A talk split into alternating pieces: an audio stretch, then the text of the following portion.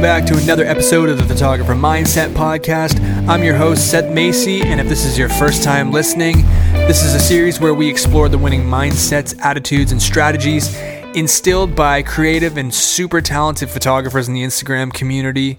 Um, we're really focused on adapting the proper headspace, mentality, and uh, discipline so that we can achieve our own versions of success in the photography world and so we can reach our full potential, whatever that may be. Um, these aren't so much interviews as they are discussions. Um, and today is a really cool episode because I have Warren Keelan in the house, the first Aussie on the show, which is really cool. And we're going to pick apart your brain today, Warren. And again, as Canadian as I must be, I have to thank you and be super polite. So thank you, thank you, thank you for coming on the show. Um, you said you'd listen to a couple episodes before um, coming on here. So as always, just let us know your your brief backstory, and then we'll really get into the weeds here. To kick it off, I, I suppose I should just give a little bit of a backstory. I was a musician for a decade or so, and um, that led me to becoming a web developer and designer. Only because there wasn't such a thing um, at the end of my music career. So I got into that. I delved into you know digital creations and web design. And one of those things that I kind of uh, was lacking was photographs. And uh, mm. I, I, I, guess I I wanted to add that that skill to my portfolio and add that as a service as well. Um, but my my I, through my through my web design and my design, I got into um, building websites for some fishing personalities, and those personalities had TV shows and were writing for magazines. And before long, I, before too long, I was I was actually co-hosting, and I found myself no writing. Yeah, yeah, I was I was um you know out on boats and seeing how it was all done, and and I was building websites and doing the design for these these guys, and one in particular, and he, yeah, he sort of showed me the ropes and said, "Why don't you do this? You know, you could you could be writing. You're passionate about you know fishing and and writing about um, the environment and nature and and the ocean. Why don't you get a camera?" And um, right. so I, I literally did. I went out two weeks later and bought a camera. But so sort of coincided with um, I had a we, I've I've been married to my wife now, Michelle. We've been together for about twenty five years, but there was a point wow. there ten years ago. Yeah, thanks, dude. Um, yeah, that's, that's crazy. Thank you. Cheers. Uh, so about ten years ago, we had tried you know kick goals and one of those was um, with children you know and bringing another human into the world. And unfortunately just through um, a, a, few different curveballs we weren't able to do that. And from that news i said well, let's let's take a different path in life and um, shift our goal, goalposts. And, and I just said, I, I want to buy a camera. So I was a musician, had a guitar, and I was on the computer. So I was designing that way. And I thought, wow, what a, what a great way to be creative and, and still express myself uh, visually. Um, and I, so I bought a camera. And from that That's day, cool. yeah, we sort of made a decision to say, let's take a different path and fill our lives with experiences rather than uh, mortgages and whatever else you um, the norm is, I guess. Yeah, and uh, yeah, so I bought a camera and I, I, I, just taught myself, and error after error after error, and there wasn't too many sort of there wasn't too many podcasts. There was there was social media wasn't even really a big thing. So I, I went right. on. I think I went online and saw a few YouTube videos, and that was about it. So um, yeah, and now, one or one or so years after getting the camera, um, I wanted to because I was speaking to you previously. I was into fishing, but I was also my, one of the biggest loves of my life was uh, surfing. So bodyboarding and surfing, and uh, right. I wanted to take my camera into the ocean as well as as well as taking photos of fish and their environment, but also to start capturing the natural forms of waves. And that's what led me to do what I do now. So. Right. I mean, you are the water guy. I mean, you've been around water before you even had a camera, just on fishing boats and stuff like that. And you love to surf. And I think that's it. I think you, um, the people who really um, set themselves apart in any creative field are just so into what they're doing beyond the final output, the final output being social media or or anything like that. Um, I've said this before on the show, but it was so many episodes ago. Um, just like for myself, like you said, I started messing around with photography before Instagram was a thing. So, wow. you know, and I think that's really a mental leg up. I don't know if you agree because right off the bat, you're just doing it for the sake of creativity and expression, and you're not worried about um, collecting likes or how many comments or if you're beating the algorithm. I did some mm. air quotes. I know people can't see, but like just the idea of doing it because you love it. Like I'd be taking photos without social media and I know you would too. And I feel like it's such a disadvantage for people who are maybe, you know, just getting into photography now. There just seems like this wall that you're up against with social media and to perform and stuff like that. And I think it's a huge advantage just to learn when, you know, you can be terrible and not try to measure yourself up to anybody because like you can agree you definitely myself included nobody's good when they start. You know what i mean? If you look at where you're at now to to where you began it's just not even a contest and it's going to keep being like that. I mean in 10 years i mean we all have those shots we look at and we're like oh my god i can't believe i did that. Yeah yeah. You know and it's nah. going to be like that 10 years from now so. Oh no you, you're definitely you're 100% right. I agree wholeheartedly and just just in saying that i mean i I love my crap photography the stuff I started out with. It gives me something to look back on and see how far I've, I guess I've progressed. Um, but you're right.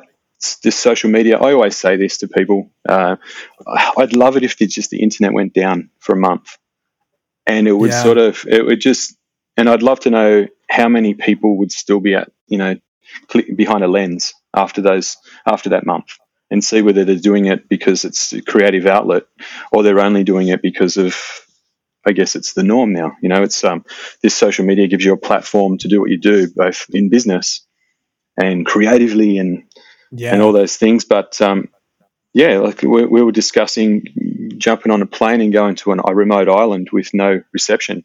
And for me, when I see those bars of service start to retract as we're flying away from the mainland, it's just this level of anxiety just starts to go and I feel like this yeah. is why I do this. And it's not it's not about that that uh, instant recognition or uh, validation. It's it's really just right. about you know I, I I'm I'm a photographer whether there's no internet. You know, whether there's no Instagram, I started prior to that, and I'm I'm lucky that I do have a few extra years on um, most people that are you know that that use these social media platforms because I was around prior to that, and it with my music also. There wasn't a mm-hmm. there was maybe a MySpace or something. There was no SoundCloud or anything like that. So I actually toured and I unpacked my van and drove around the country playing live shows. So I know what it's like to just do it for the love of it and literally yeah. spend you just you, you know you're in the minus dollars after shows So it's like yeah, photography, yeah, yeah. you know, how do you justify, like I say to my wife sometimes, like, oh, Jesus, this new lens, my next lens is going to be an 85 mil. And the first thing she says is,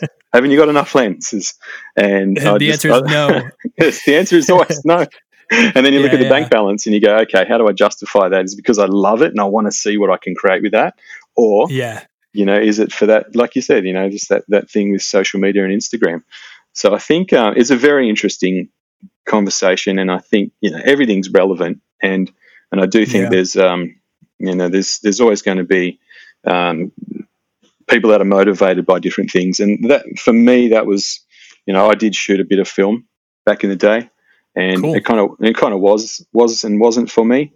Uh, and but and, until I actually had a purpose, and that purpose was to create imagery for magazines uh, and travel right you know, and, and, and all those sort of things that gave me a purpose. Now, when you say, sorry to cut you off, when you say purpose, yeah. do you mean, mm. um, you know, in the metaphorical sense, or are you being more, um, talking more about your duty as like your profession? Because I think mm. purpose is a thing people struggle with. And I think if you're somebody who's found your purpose in life, like, okay, I know what my mission is, I know what I'm here to do. Mm. Congratulations. Because some people go their whole life and never find that, you know? Oh, that's the key. I think you know you can you can find your purpose through photography, and if photography leads you to the outdoors and gets you looking into at nature right. from a different perspective, then I take my hat off to that any day of the week. Because if that's if that's the tool that's allowed you to see things from a new perspective or a different light, great. Other than that, if you did that prior to being a photographer, then you just wanted to capture and share those experiences, then that's also cool too. But um, giving right. me purpose. So back then, purpose was, I guess, to express myself. And while I was doing that, there was an outlet, and that was the print media. So print media was a big thing, you know, 10 years ago.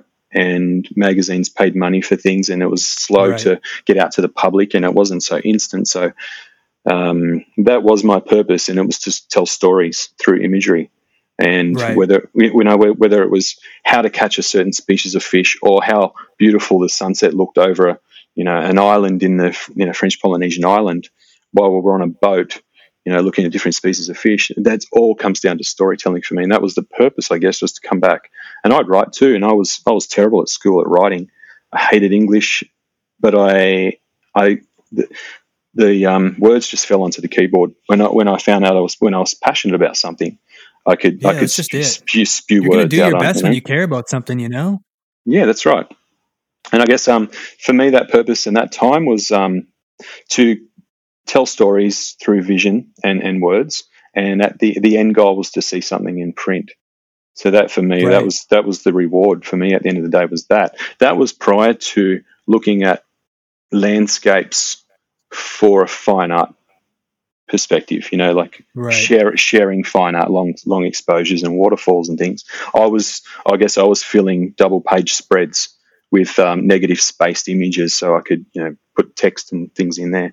But um, yeah, that I guess purpose is that's huge. Whether you have it or whether you're looking for it or whether you find it down the track, I think that's a that's a huge key. Yeah, Yeah, and I for think just to like go back a little bit, I think it would maybe it's important for people listening to ask themselves a hard question like what are you doing this for?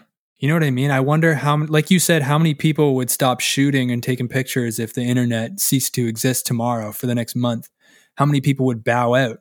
I mean, maybe if you're listening, you should ask yourself that question. And if if you would stop, I don't know what the correct course of action is, but Mm. at least you'll know what you're doing things for and maybe you're wasting your time and maybe it helps you realize that you're really fully into this photography or whatever creative endeavor um, you're pursuing but um, Mhm. let's get into uh, printing because i have on my notepad i'm usually so detailed with what i want to talk about but um, with you i literally just wrote printing it's just one little line um, maybe tell people a bit about your shop um, Yeah. how you opened up a small business what that entailed maybe like the cliff notes the summary of that just because i guess as photographers um, aspiring to be professionals everyone wants to make this their living and you're doing that um, Mm, you know mm. through your store um, and i'm sh- you i'm sure you know everything there is to know about printing and, and what works for you um, just because you know you love it so much so why don't you talk a bit about your store and printing So, where do I start? It was about maybe two or three years into my photography career. I go back a little further. So, one of my good friends, um, who is now my my print printer, um, he was um, he took off for a couple of years around Australia, and he took a camera with him, and he actually opened up his own galleries locally, and he he was going for for a couple of years now uh, from when he started doing that, and he began printing and framing his own work. Once he started doing that, it opened up the doors for me. He, he invited me to say, "Look, send some files my way. I'll print them up for you." And uh, my photography went from being on the computer to print form, and I could actually see what I, what the end goal was. It was it changed from being something I looked at and shared via social media to right wow, this, I can print this to 45 inches and, and sort of share some of that emotion and feeling that I had when I was capturing that image because it was on a bigger scale. And also, too, uh, it really told me instantly how crap my photography was. I wasn't, you know, I was pointing a camera and I wasn't focused on what, you know, when you print something big, you really do see a lot of the faults in your own work yeah and for sure That was that was quite sobering for me, and it kind of gave me the um, it gave me a different outlook on things, and I wanted to better myself through that. So my end goal was to print, and I thought, what better way to do it? I have the you know the tools and the platform now. I have a friend who printed fine art who still does for me, and um, I I went down that path. So one of the first things I did was I, I held an exhibition at uh, one of my local halls, and I uh, and I literally went out to every business in the Illawarra. So we're talking about let's say nine or ten suburbs up and down the coast, and I printed a thousand flyers, and I went into all of the businesses, and I walked in, I put my hand out, introduced myself, and invited them the business owners to come to my my exhibition, and I thought. I don't know what I don't know what I'm doing, but I'm just putting it out. This is old school. Going in and meeting yeah, yeah, and greeting yeah. people. I literally spent a week just doing a walk into into businesses, and I tell you what, it was it was received really well because um, you know how often you get a, an email from from people or businesses and you just look at it and go, yep, it's just generic, it's cold, yep. you know, you yeah, just yeah. go next, delete, delete, delete. But it, I took the time to go and do that, and I think people appreciated it. People of a different generation also, and I um, I found some of those people were actually visiting based on how I introduced myself, and I think oh, that's sure. kind of lost, you know, in this day and age where everything's so fast and immediate. Um, and, and just the young and there's, there's a few younger people that would love to do it but once i told them how much i'd put into just that exhibition just to get people off their seats to come and see my work um, it's a different thing. It's it's marketing from an old school perspective but it actually still holds value you know it's it's right. I think it's still the way to do it because um, i found that people with sort of more of a disposable income that were into art um, they, they just love that approach more so than just cold emails or just putting you, you know, spamming people on a marketing mailing list or something. So then, um, fast forward a, a, year or two, um, I had done a few of these and I'd set myself up a, a market stall at the markets and I was doing a few of the beachside markets and I had a, had a tent up and I was starting to get a few people come down and they knew that I was going to be there. So I was selling a few prints that way. Facebook was a good platform for me to share work to. So I was starting to get a right. few inquiries that way. And then I found off, I was like, wow, I'm actually selling a few prints here. And my other job at the time was a web developer. I was building websites for a living. I was also a photojournalist. And now I'm a, I'm a photographer at a camera and I was making photos of the ocean and I was selling prints. It was, it was kind of crazy. My wife said to me, why don't you do this? This is, you know, you've, there's not too many other people around doing it. And um, so I kind of had something a little bit different. And she said, well, when we moved in, when once we found out we couldn't have children, we moved into the home city here is Wollongong on the New South Wales yep. southern coastline here. It's one of the one of the sort of the, a, a, a sub city of sort of say Sydney. If you if you know Sydney's one of our biggest right. places, it's kind of Wollongong's considered like a, a, sister city. It's it's still pretty large. So we moved into the city, and within six months, a small space had come up for lease and we just said let's just risk it. Let's have a go. You know if we didn't we didn't have any sort of mortgage or we didn't have dependents. And um, right. I've got a very supportive wife so just said let's do it. And it's been almost eight years now. I've had a small store and the nice. street that, I, that i'm on um, has a great little collective. It's a great culture. It's got three or four bars restaurants a skate shop next door. And um, everyone just supports each other along that strip and we all give back to the community, and then you know the, the commercial and the residents around this area sort of all support as well. So, mm-hmm. um, yeah, no, it's it's really cool. So I'm, I'm, sort of ingrained myself into the culture here. I guess. Yeah, that's awesome. Um, so how have how have you gone since opening your store and selling your first few prints to now? Um, what's because people struggle with this all the time, especially people who are just getting into print mm-hmm. about pricing. There's so many pricing strategies. There's making it affordable or there's making it priced for collectors. Uh, what's your take on that and what's worked for you if you had to tweak stuff? Um, mm. You know, I'm, I'm interested to know that. Yeah, for sure. That's a huge question. I do get asked a fair bit by photographers delving into the print world.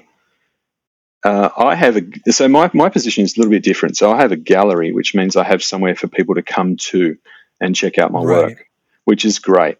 Um, prior to that, I was literally going to places to showcase my work or putting my work in shops and restaurants and stores and things like that.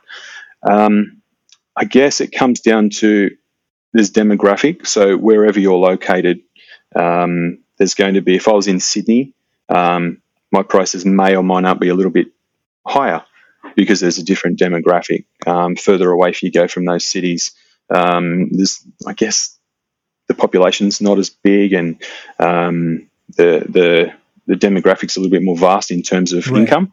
So people spend less, I guess, or they or, or these might spend more, but it's it's sort of spread out more. Um, so I'm, with my shop, I have sort of a, uh, I guess, I have tourists come to my store and they want to they want to sort of buy a souvenir of the local area that they're just visiting. So um, all the way up to I have limited edition prints right. and things that I've had awards for. So yeah, it's a very tricky question because if you if you position yourself too low in the market, then I guess you've got to think about how much you value your time and your effort and the work and how much you put into your your, your photography as opposed to um, the the market, I guess you've got to have a look around and see what things actually sell for. So you right. can't, you, you know, you've got to be a little bit uh, realistic in a way. You, you can't just go, look, I'm going to sell a print for twenty thousand dollars. So most of the time, I've done my homework. I've looked at Ken Duncan and Peter Lik and see what things go for over the years and um, how many limited editions you need.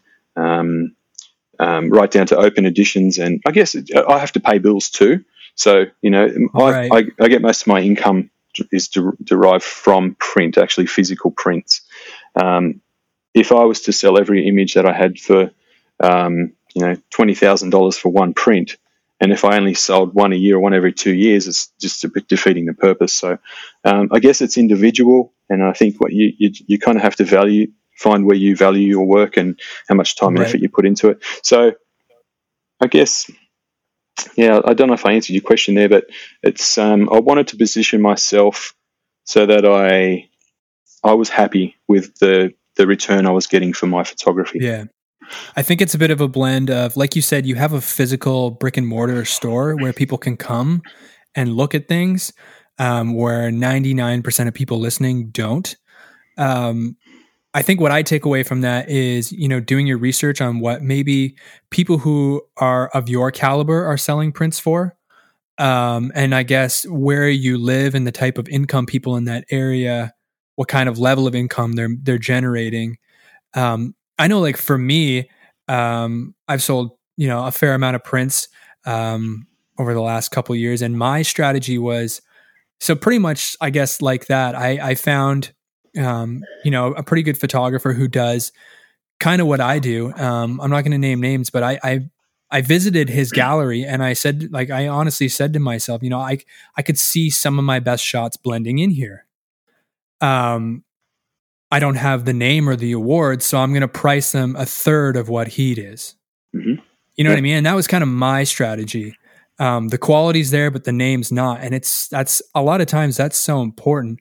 Um, obviously you get to be that big name by having high quality images and and mm-hmm. things like that but you know when you have awards and things backing it and you become critically acclaimed i think it allows you to bump your price um, mm-hmm. so yeah definitely grow with that the longer you've been doing it and the more accolades i suppose and uh, how well your no- name is known worldwide. Yeah. That has to you, you know flows equally Sorry, with ahead. the price. Well this just grows with your price so you, yeah. you, you can afford to do that. Um, you may you may take an amazing photo next to someone who has that name, but their marketing marketability, you know, their name's already out there, so it's very hard for someone to justify putting the same price on their work um, as that person because you can you can price yourself however you like, but it depends on whether you're selling at the end of the right. day. So you may have the best work, the best images I've ever seen, and you may have um, some quite high value on your work but that doesn't mean that person's selling either. So it's yeah. kind of determine what the market's doing, and um, you know, and also to the how how diluted um, you, that style of imagery is because of because yeah. of you know mediums like Instagram and things like that. So yeah, I, I guess also too, like uh, just touching back on that, um, I know, and I've been contacted in the past by certain creatives that have good followings on Instagram, and they they ask me, "How do you sell so many prints?" And mm-hmm. I and I say to them, "Well, what other avenues do you look at to market your work?" And outside of Instagram or Facebook, sometimes it's it's it's nothing, and right. It you really that's when I go back to the old school values of saying, well, you know, it's a physical thing you want to sell make it physical and get it out there and actually expose yourself, not just in this digital form. Because right. you, people, you know, when you walk into a gallery, and you've probably done this too, you're a photographer and a creative, you and, and you're driven by emotions as well, and you stand there in front of a, just a gigantic print, and it'll stop you, and you get goosebumps, and your heart stops, and you can you choke up and go, "Wow, this is moving." Uh-huh. How much is how much is this thing? I'd love this in my house. Uh, and you look at the price tag, and it's whatever. But that that in yeah. itself, having it printed on the wall, can be the the key between you know trying to sell something through social media on a three inch screen as opposed to right. actually having something printed. You really do have to invest and put your heart in your, your heart on your sleeve and your soul right. into your work. You know, and I think right, like people, when you step into that gallery world, mm. you're kind of as a potential buyer, you're kind of a you're wowed, um, and rightfully so. Like people who have galleries have stunning work for the most part. You know what I mean? So I I think it just feeds on itself. Um, and and going back to that old school marketing, like maybe you know sign up for some art shows. Um, back in mm-hmm. January, I did my first gallery ever just so that, you know, people came in and saw that there's more to photos than, um, you know, than than your little tiny phone that you're walking around with. And I walk, I I, I set that up. I put so much time and money and, and into that, and I expect you know, I'm mm-hmm. totally going to be in the red, and I don't I don't give a shit. Like I just I want to do this for me, and I think it's important to get the monkey off the back. And I walked away that night up. So wow, good on you, mate. That's you know, awesome. I I, mm. I totally understand what you're saying, and and people who are sleeping on prints don't. You know, you got to start printing your work, and um, family and friends are you know they're going to be your biggest clients to start. Always, yeah, one hundred percent. There's, I, I encourage every photographer that I meet, anyone that comes into my store or contacts me online, to just go and get something printed. There's there's always a printer wherever you go, there's somewhere in your local town that prints something. Print it. It doesn't hurt. I mean, it's scary as hell to do something like what you've done. If you hold a solo exhibition or, or an exhibition with another creative, man, it's as scary as hell. You just you oh, don't know yeah. what's going to happen. You're putting it everything out there. You're investing money, um, and these things aren't they're, they're, not cheap. And if you want to do it well, you want to have a product that's just you uh, you know you have to wow yourself before you right. put it out there to you know for somebody else. So um, that costs money. And sometimes those people go, "Well, if what if I don't sell any of these things?" And you and you have to go in there with a mindset of it doesn't matter what if or if you move any of your of your prints, you're doing mm. this because it's you sharing your art with the world. If you sell anything, that that's just a bonus. It's a bonus, yeah. You know, and I have a I have some friends have done it, and they've still got prints lying around their house, and they think, "Wow, I never sold anything." But you know what? It's you just have to get out there and have a go uh, eventually, if, if people see your passion, and it's you know it's very addictive when someone's so passionate about something, you you just you connect with them. You just feel like wow, I'm, yeah.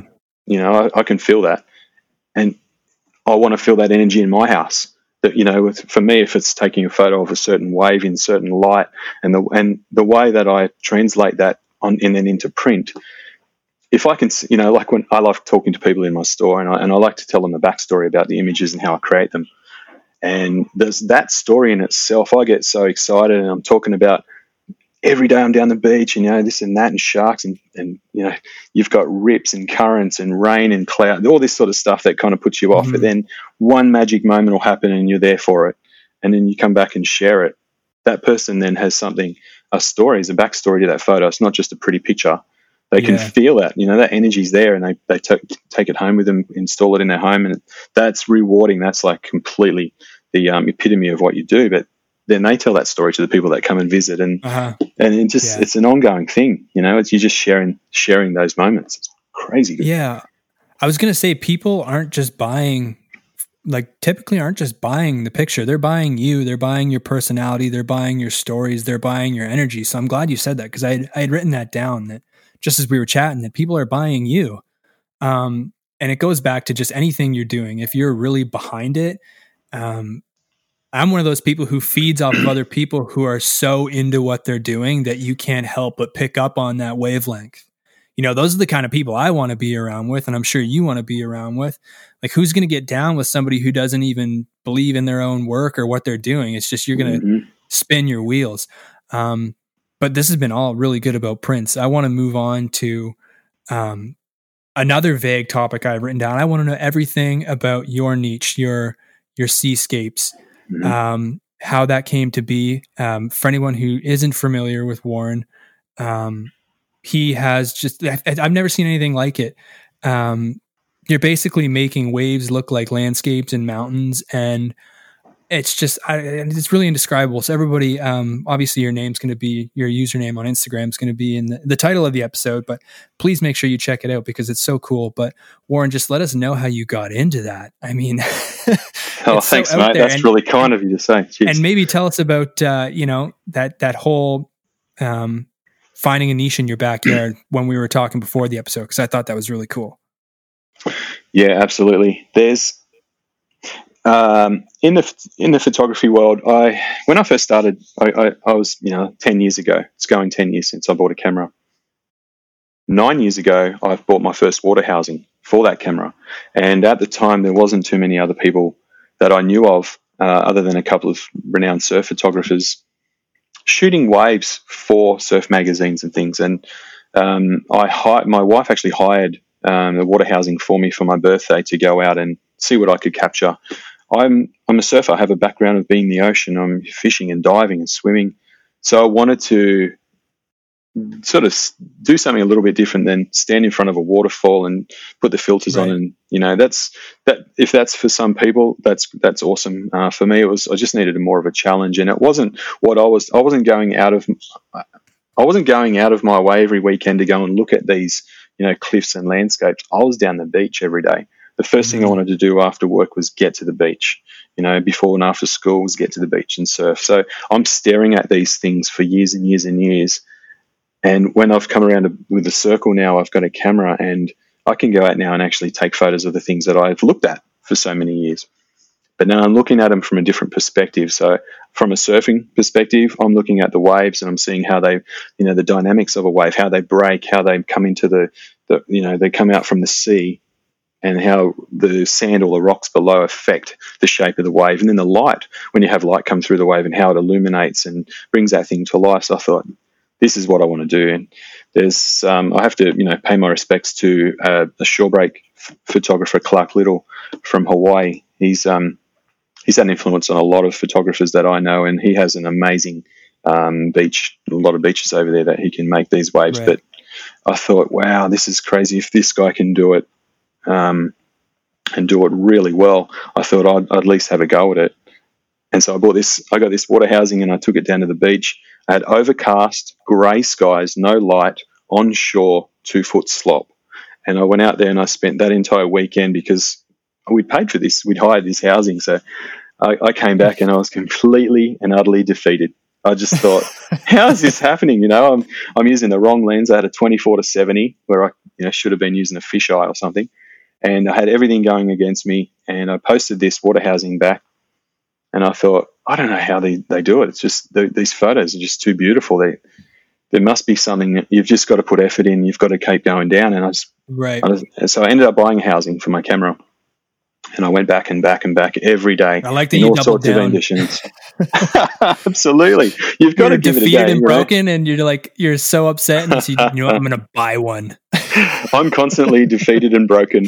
My, you know, errors, and you know, I'm always making mistakes, and uh, I, I, think that's you know, it, that's what that's part of yeah. your story too. You know. Yeah. So I, I just uh, I thought I, I got the, I got I finally got a housing and I was going back every day and, and all those different types of weather. I'm looking out now outside my window and it's grey, it's pouring rain, but I know that there's there's something somewhere to be captured. Right. So I was going every day and I was just literally pushing myself to make an image. And those images went from wide angle barrel shots inside waves um, to the moments in between those moments, whether it's if I'm caught out in the rain, I look at those rain, I'm like looking at the raindrops on the water and the textures of the water, and I'm thinking, wow, this is crazy. I'm looking, I'm expect, you know, I was looking for waves and wave forms, but then in between those waves, the answer's there. I'm looking for. I'm thinking, what am I shooting? And I'm thinking, there we go. That's texture. And I thought, right okay, on. well, instead of a breaking, curling, parabolic shape, how about just a lump? that comes along, you know, and that look they look like sort of miniature mountains, and they're moving, and everything's so, you know, it's so ephemeral and fleeting that if I if I was to start capturing those moments and capture the texture and the shapes more so than a typical breaking wave, which you've seen thousands in surf magazines over the years, you know, it's it's it's not something new. so I, I, kind of shifted my focus and went for that sort of perspective rather than uh, what everyone was used to seeing, and just changing that from being a wide angle lens to then getting a telephoto lens in the water. So I'm using a 70 to 200 uh, nice. for the majority of my work, which means I can zoom in. You know, the quality of the glass is amazing, and I'm getting close ups and real shallow depth of field stuff, but also to the compression of that lens of a big wave over distance just gives it something something really special as well. Right. So I kind of went from that that you know that sort of normal genre of surf photography into making seeing things in, in more of an abstract and different perspectives in the ocean and, yeah. and I kind of that's that kind of became my focus and for the past four or five years now I think having an abstract surrealism um, view of the ocean rather than just taking a photo I'm creating something from that um, experience or scene has given me purpose now. Going back to the word purpose, but um, right. for me, that's that's really it. And now I, I try to more so convey um, the emotions and feelings that I'm experiencing out in the ocean, rather than just taking a photo of something. I'm trying to put the the viewer in with me in the water. So my perspective might be on the actual surface of the water just before I'll get I duck under a wave or a wave's coming or landing on me or I'll go under the wave and look back at it, you know, things like that. And um, it really does tell a different story.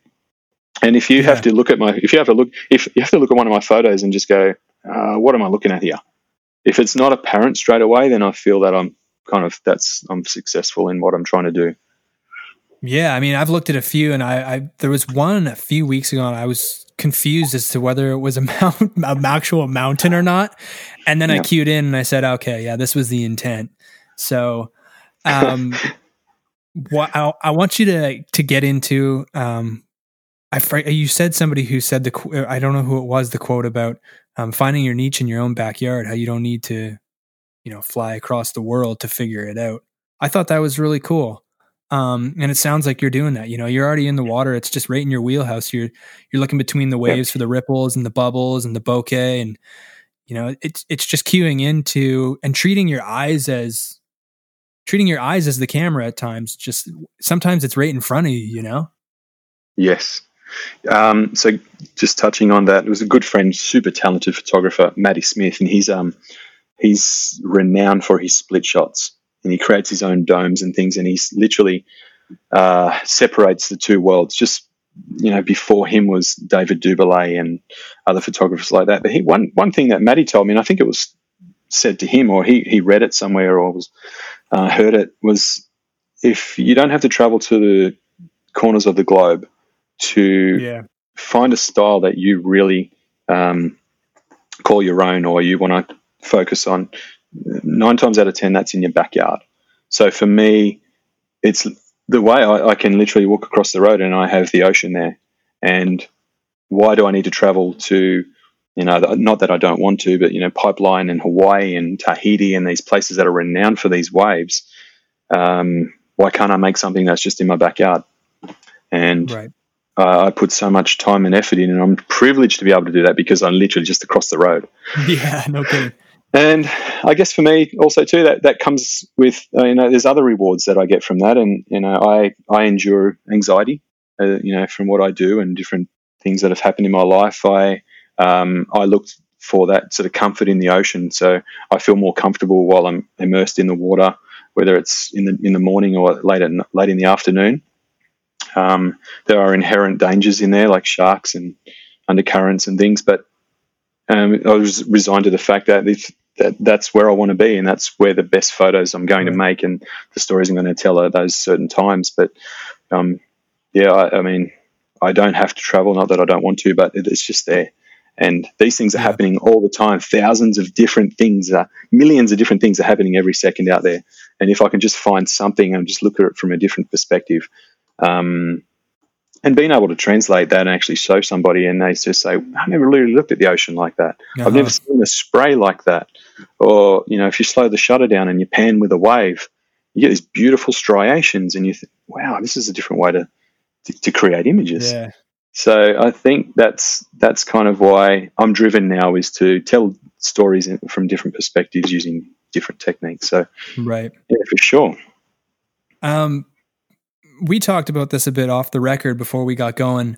Um, about maybe feeling, you know, it happens to people of all sizes um, on social media about feeling typecast or boxed in. Because I mean, um, you know, you've obviously gained a lot of your attention from, from your seascapes, um, and I feel like in your instance, people your following has grown to expect water from you, which is nice, um, as opposed to just strictly waves. Um, but how do you do you feel the pressure to produce certain kinds of imagery so that your audience stays in tune? Um, or you know, how do you deal with that? Because like you said earlier, you don't want to shock your your audience either by just you know throwing up random stuff. It's a bit of a dance and a science combined, you know. Mm, it's just, that's a really good question. I guess I'm fortunate to have not. Water's my theme, and I love the ocean. Um, people ask me, even when they come into my gallery, they'll say, "Do you have any photos of the mountains?" And I say, oh, "Look, yeah. I I love the mountains. I love to get away, but if I was going up there, I'd literally leave my camera at home because I'd like to experience that. That's that's that thing. And there's plenty of photographers that take photos of mountains, and they do it really well. Um, if it, for me to, I guess, uh, distance myself from water, and, and, then I start using my social platforms to showcase other forms of photography. Uh, I guess for me, that's kind of confusing a little. Right. Not that I don't love doing it, or not that every creative shouldn't have that license to do whatever they like, but uh, if you're, I always say this, like I was saying to you before, um, my favorite bands. You know, music is one of the things that I can liken it to. Uh, I love a specific band for that style of music, and I know that when I get that next CD or that next song, it's going to have a certain tone to it. It's going to be have a certain theme, and I feel comfortable with them doing that, and that's kind of what I look forward to. For me to then, if I was to put out something of um, architecture or black and white portraits or things like that that are just a little bit different or too varied from um, my my body of work, then I would understand if my followers would feel slightly confused as to what I'm doing. Um, and mm-hmm. as you're saying, that's where you have the freedom to uh, open different accounts. For example, on Instagram is exactly. to showcase your different work. So I might have something called you know, ocean portraits, or I might do something completely different. I mean, I do other forms of photography. I do, um, I do some real estate photography. You know, some fine art. I do um, some aerial photography, but mm-hmm. I don't showcase all that in in my on certain platforms because I work right. with you know tourism and I have um, commercial clients as well. But um, for my art, for my the, the, thing that I do with my art, um, my fine art is what you see on my Instagram, and it's for me, it's water and things that inhabit the water. So um, right. you're right. You know, I think you should, and I think you should learn all kinds of different photography, and I think you should learn um, you know, you should push yourself to learn different techniques and methods because that will also enhance the body of work that you have. So for, sure. for me, for me, that was um, slowing the shutter down, for example, right. Ca- creating something artistic from a moving body of water. Uh, but you know, I, the, the, very first time I learned slow shutter was to put a to put a filter on and take a photo of um, a waterfall. So this it's, it's very similar sort of technique, but I'm just yeah. using it in a different different realm. For sure. I mean, I have a few things I take away. I, I I'd take away from that. So like you i do this too with portraits i'm just i create a second account if i if i want to create portraits and the nice mm-hmm. thing about that is i don't feel the pressures of social media um, having to post frequently to stay relevant or you know how many you know how well it performs. I mean let's be honest we all care about those things. They're not necessarily make or break or super important but we do care to a certain extent. But it's nice um, particularly in my instance with portraits i can just chuck something up every one month and not really care and just show people this is kind of what i'm doing off to the side. Um, the other thing i think just to go back to one of our topics earlier in the episode is that if you're shooting just because you like it, you know, you don't necessarily need to share everything that you're shooting. You know what I mean? Like if you get down with architecture, you're just doing it for you. It doesn't need to go to your audience. I mean, if you feel the need to share every single thing you do, maybe you're one of those people who wouldn't be shooting if the internet disappeared, you know? Every, I, I'd still liken it to, I, I, go back to being a musician, and because I was one for so many years, uh, I, the the platform that I was using in my most successful platform was heavy rock music. Uh, outside of that, right. I'd have no problem.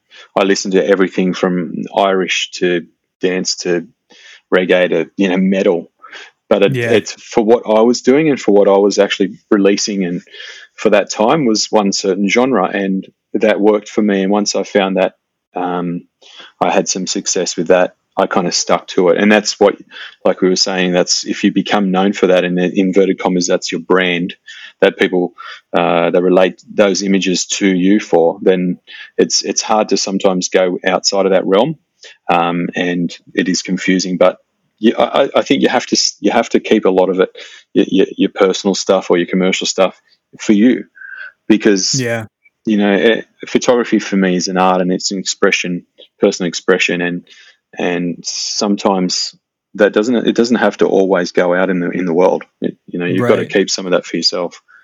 I mean, I'm a big fan of you know when I'm out with friends or or just you know for a boat ride or whatever is just snapping iPhone pics as a sort of memoir just for me and you know friends and family for years down the road. It doesn't always need to be a DSLR or a mirrorless. You know what I mean? Absolutely. Just, I think it's good to do that just just to take again some of the pressure off.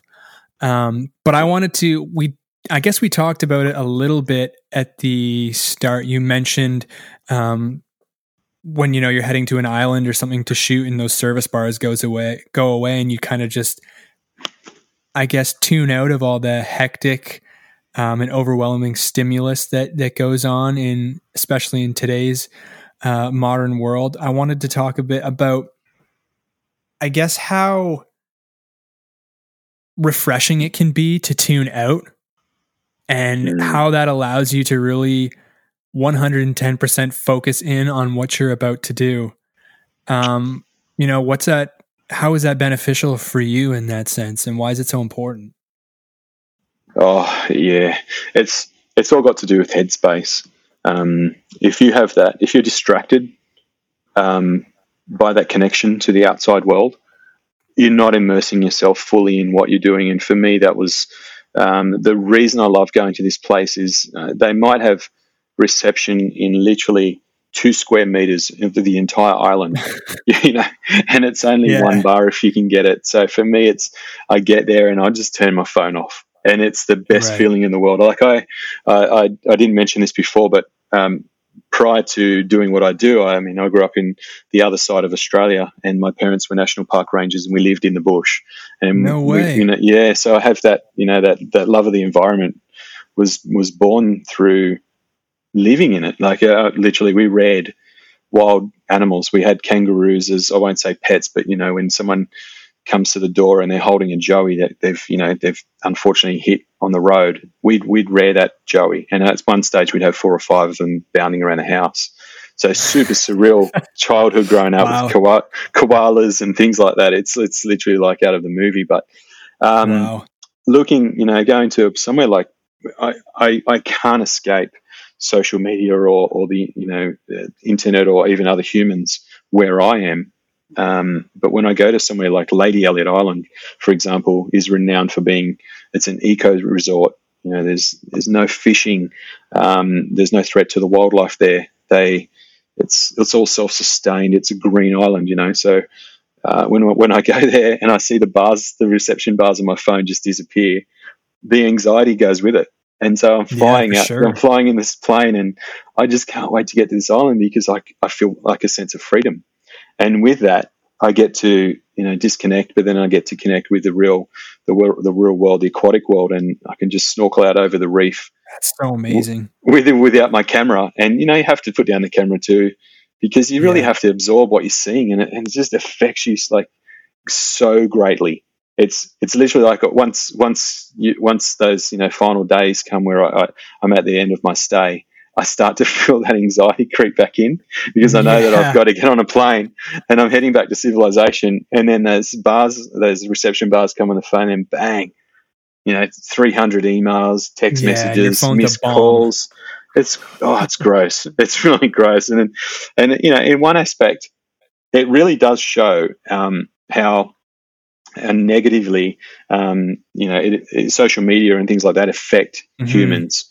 You know, you really have to you have to get away. And, and I admire people that they they just go bush. You know, they they go out, they just literally just lose themselves. They get away from civilization, whether they've got a camera or not, and just go bush and just get off the grid.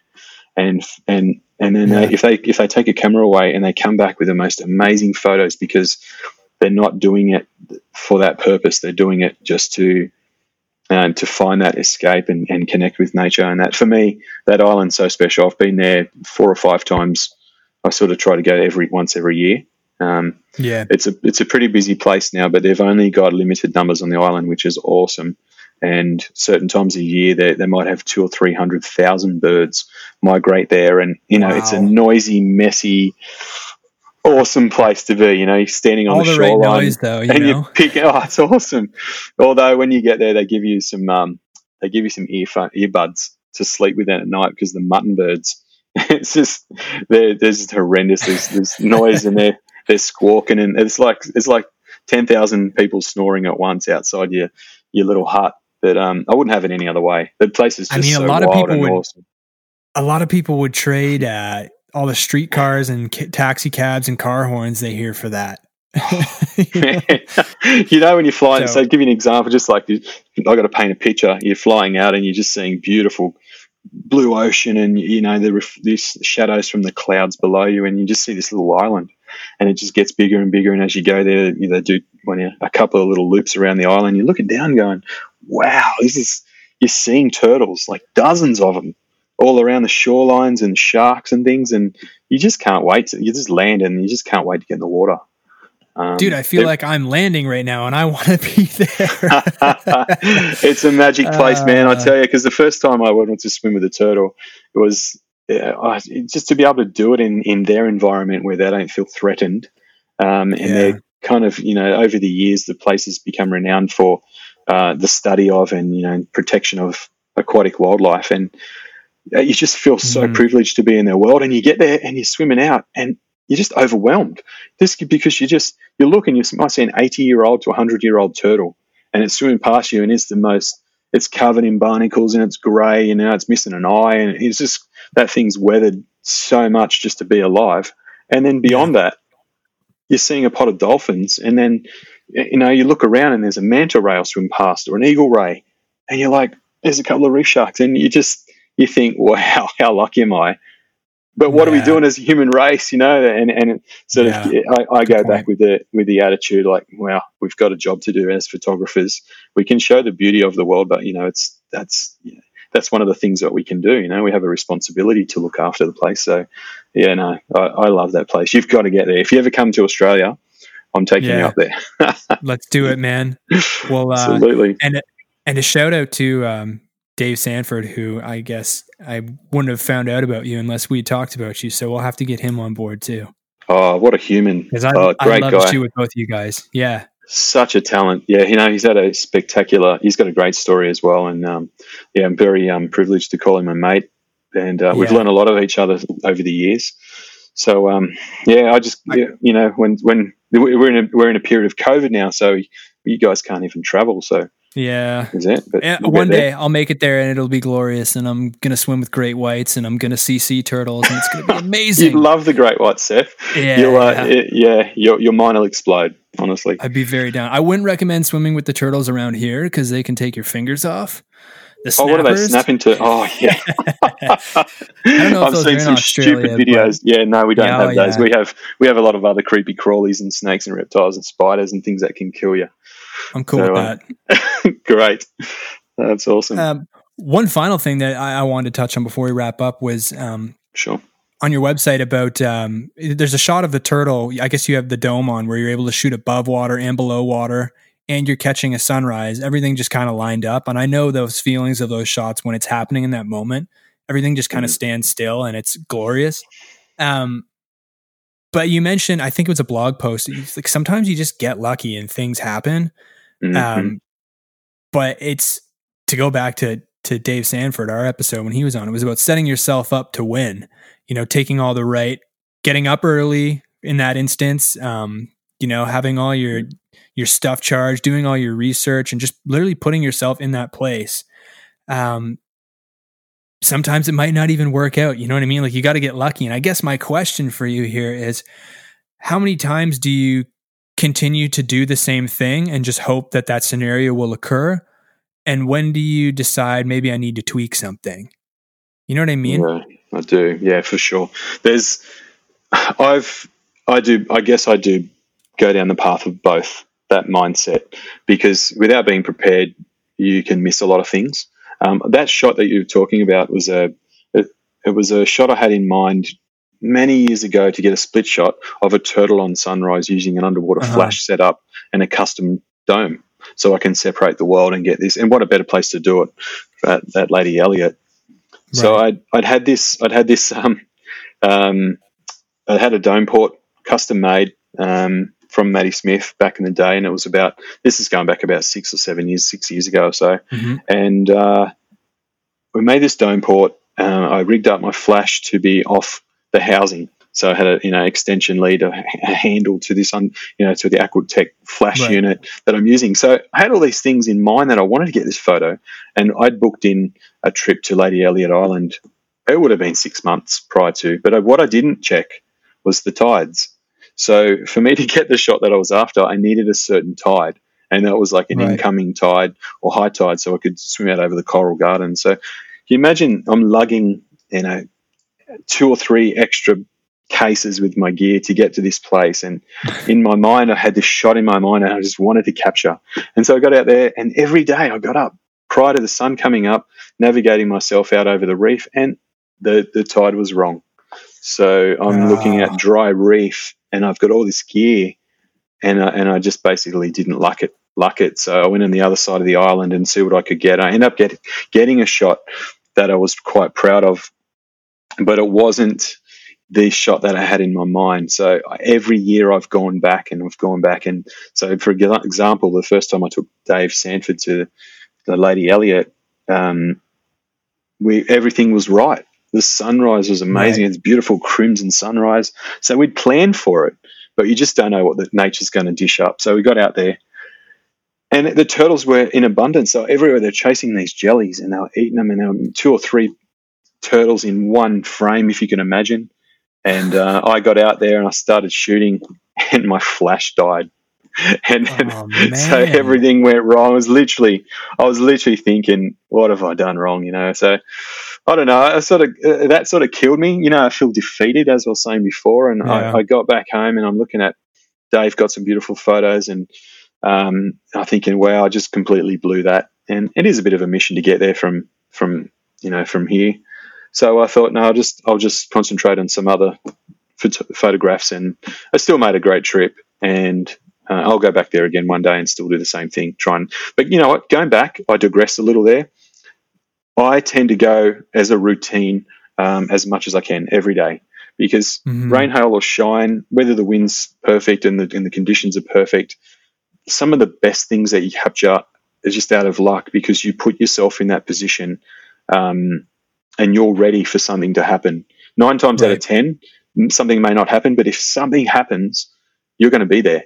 Um, and you're not going to capture that image from not being in the water for me anyway. So um, yeah. I get a lot out of it. You know, it's physical. Uh, it's great for my mind and my mental health being out in the ocean. But sure. I, will I'll literally sometimes I'll snag an image and just go, "Wow, I did not think that was going to happen," or um, you know what, I could make this better. I'll try and go back and, and actually focus on that. So I have a series that I do where I'm looking back to shore, and this is after the sun's gone down and no one's no one's around, and I'm looking back to shore, and there, these floodlights have come on, and mm. I'm shooting these like close up shots of, you know, I call them like like electric water. There's this light dancing on the ocean on the ocean surface, and no one else is around, and just by chance I was out there. I turned around and I thought, well, there you go. That was right in front of me the entire time, but it it, it just took I guess, an open mind or a, a different perspective to see it. So you're yeah. right. You sometimes you just have to go, and I think that's part of photography as well. It's just you, you can just hit it and hit it every day, and it becomes routine. But after a while, something's going to pay off and you're going to be in the right spot for something pretty special. Amazing. That's a perfect way to end this uh, this episode, Warren. That was uh, awesome, and thank you again for joining me um, and and spewing your your knowledge and your experience and your voyage through photography so far. Oh, thanks, Seth. That means the world, mate. Um, privileged to be on your show. I love your work, and uh, you're a talented bugger yourself. So um, I look forward to seeing Thanks, much more of your stuff come out and um, awesome. more of your podcasts. Love it. Thanks, dude. And uh, for everyone who doesn't know Warren, you can check out his work at Warren Keelan. That's at W A R R E N. Is there a period in there, or is it just your full name? I think it's just, just your full, name, name, right? Yeah, at W A R R E N K E E L A N. Warren Keelan. Thanks so much, man. Awesome, Seth. Cheers for having me. Thanks again, everyone, for taking the time to listen to another episode of the Photographer Mindset Podcast. Hope you enjoyed my chat with Warren. I know that as soon as COVID is a thing of the past, I will be on my way there to get in a great white shark cage and to shoot with him. That'd be so cool. Um, if you're listening on Apple Podcasts, the greatest compliment you could give me is to give it a rating and a review if you feel so inclined. It means a lot to me. Um, putting the effort into this show and, giving it all to you guys for free. So, uh, any boost like that would be much, much appreciated. Until next time, guys, go get shooting, go get editing, and stay focused. See you then.